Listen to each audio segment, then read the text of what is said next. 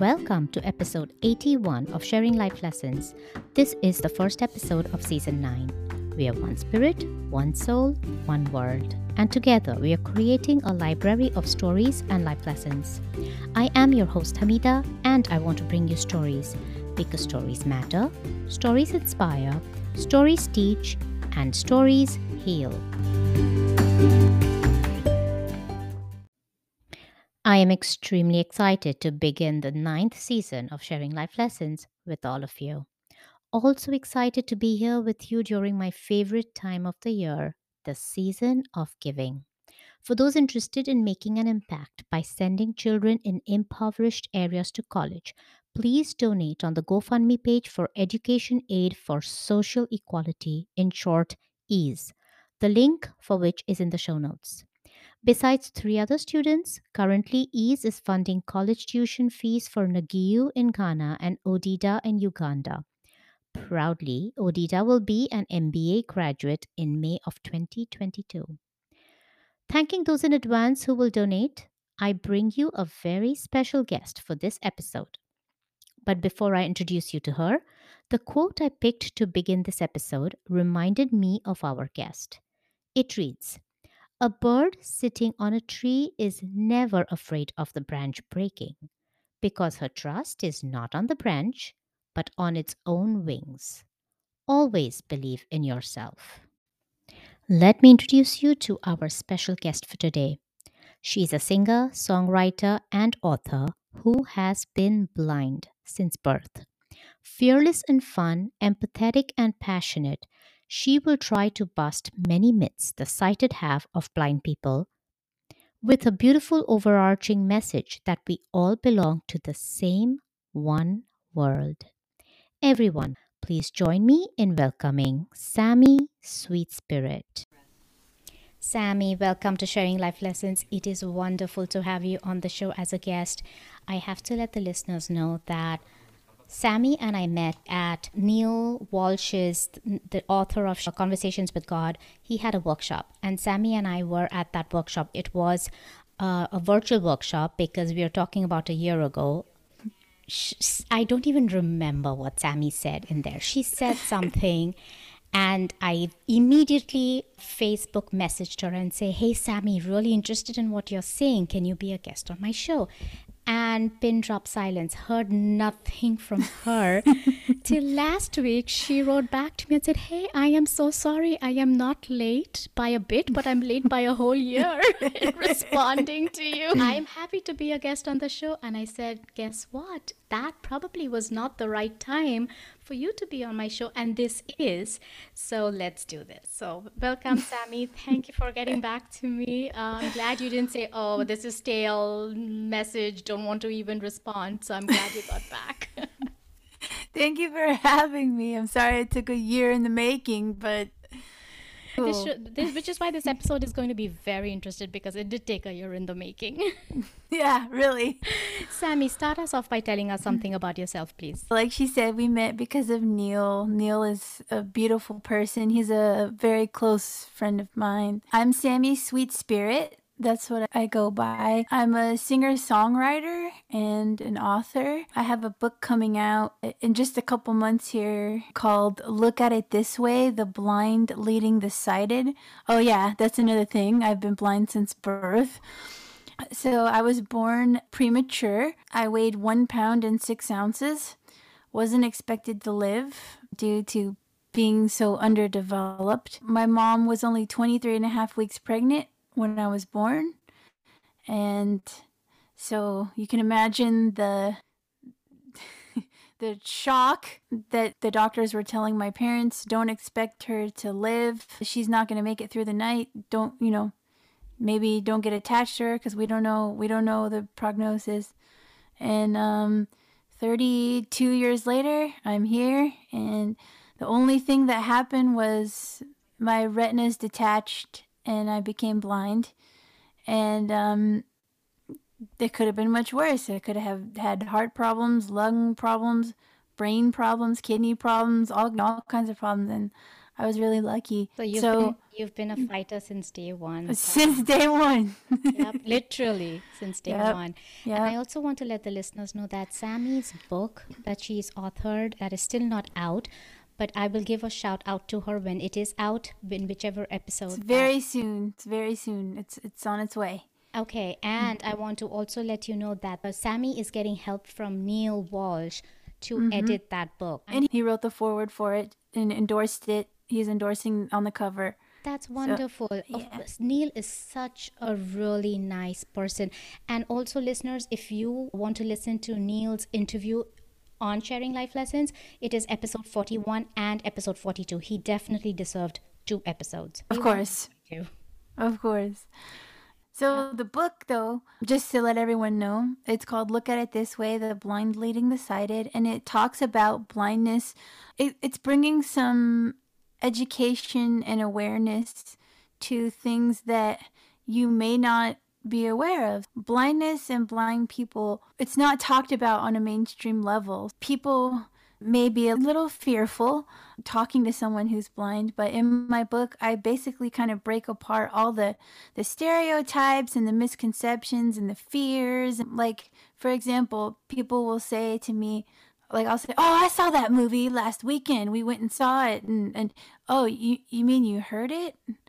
No, no. I'm I won't change my vocabulary just cuz it feels a little weird, but I I want to speak as naturally as I can and be just like you. And so the main point of the book is blind people may do things in a different way, but we don't get different results. So we may do things like use a screen reader on a computer that, that reads the screen out loud to us, but we still get the same information that you would get. And so I, that's what I talk about in the book. And I also bring it to a bigger picture of we are all one. You are a part of me. I'm a part of you. And the more we can realize that and, and come together, it will help ourselves and the world. Sammy, that is the tagline for sharing life lessons. We have one spirit, one soul, which is what you'll hear in the beginning of every episode because I want to remind the listeners always and myself that we are one spirit, one soul, one world. Love it. Um, Sammy, please tell us your story. I started my story with my premature birth. I'm a very ambitious, determined person. Like you said, I'm a fighter since day one. I fight for what I believe in. I didn't let my blindness stop me. I've done all kinds of crazy things rock climbing and horseback riding and skiing. I was on the news when I was five years old for snow skiing. I went to South Africa in 2016 by myself, and everyone was like freaking out. Mm-hmm. You know, I would freak out too if I was part of your family. Oh yeah, but I had a great time learning a new culture and and seeing a different country. It was fascinating. So I'm kind of a go-getter. I go big or go home. I do that with everything that I do. I have an album out. It's on all the digital music platforms, Spotify and Apple Music and iTunes and Amazon and Google and YouTube, everywhere. It's called Something for Everyone by Sammy Sweet Spirit. I got a group of about maybe 10 of us together, myself along with some other blind musicians and blind consultants and blind people who mix and master and just uh, a whole blind community. We all got together and worked on the album, and it was done all remotely, done on the internet. We were from all over the world, like some of us from the United States, from England, from Sweden, from Canada, from South Africa, and we all got together and made this great album. And I'm really proud of it. It's got some spiritual songs on there as well. Uh, there's a song called Voice of Peace and a song called Please Remind Me. That's very, very cinematic. And it's got some fun songs like S A M M Y. I wrote a song. I definitely look forward to listening to this album, and the links to the album will also be in the show notes. Oh, cool. Awesome. My biggest part of my story is something I value the most in this world is connection. And it's something I talk about in my book is that finding ways to connect and and to express our oneness together. It's something that I value. And so I'm, I'm also starting to do some life coaching as well to just kind of give back to people and to be there for people and just really connect with them. That's a fun venture. I, I know you were going to give us some anecdotes from your life. Mm-hmm. well, particularly one that you mentioned to me that happened at the subway or yeah the, the BART station. Yeah so one of the reasons why i decided to write a book was in december of 2019 i had my phone stolen. I was on a train. I was listening to music and had my phone in my hand and um, not really paying attention just zoning out. And the train stopped the doors opened and a young kid grabbed my phone out of my hand and ran out I was actually on the news for it. I was on uh, a couple different news channels. I just realized then and there that there's so many more ways we can connect rather than consider myself a victim like, oh, I had my phone stolen and I was violated, which I was, but I wanted to create a space of understanding to realize, okay, what was this person going through? Why did they feel like they had to steal my phone? And how can I make this a positive situation? And then how can I explain to people that this is what's happening in our world? This isn't something we need to do. And so that was one of the kind of fuels for the book is okay, how can we connect more? Another point of my book is that I have a chapter called Is Seeing Knowing? And that talks about people associate if you can see something, then you know about it. And I'm here to say that may not be true. There's another anecdote that we talked about earlier where I was with a family friend and we were at a restaurant with a bar in it. And he said, Hey, Sammy, what do you want to drink? And I said, Ah, hmm, give me a Long Island iced tea. And he said, How do you know about that? Hmm. And so I'm, I'm like, how do I know? Well, hmm, I have a brain, I have a mouth. I can ask questions and reason and logic and research just like anyone else. Mm-hmm. And that's one of the biggest uh, misconceptions is that because we don't see the world around us, that we don't know about the world around us. People think that blind people are pretty, you know, sheltered and need help first before anything maybe we would like to be talked to first. Or, or, maybe we'd like to get to know you or for you to get to know us rather than people who need help. Okay sammy. Fact or myth? Blind people have supersonic hearing abilities. Okay. People ask me this all the time. So what i say is it's not that i can hear better than you. It's that i use it in ways that most people probably don't or have never tried. For example, if I'm walking across the street, rather than looking at the cars and I'm listening to them, there's a term, it's called echolocation. So let's say if, if you put like a wall in front of you and you're walking, you can, if you close your eyes, you can actually hear the wall. Hmm. Um, the sound changes when the wall is near you.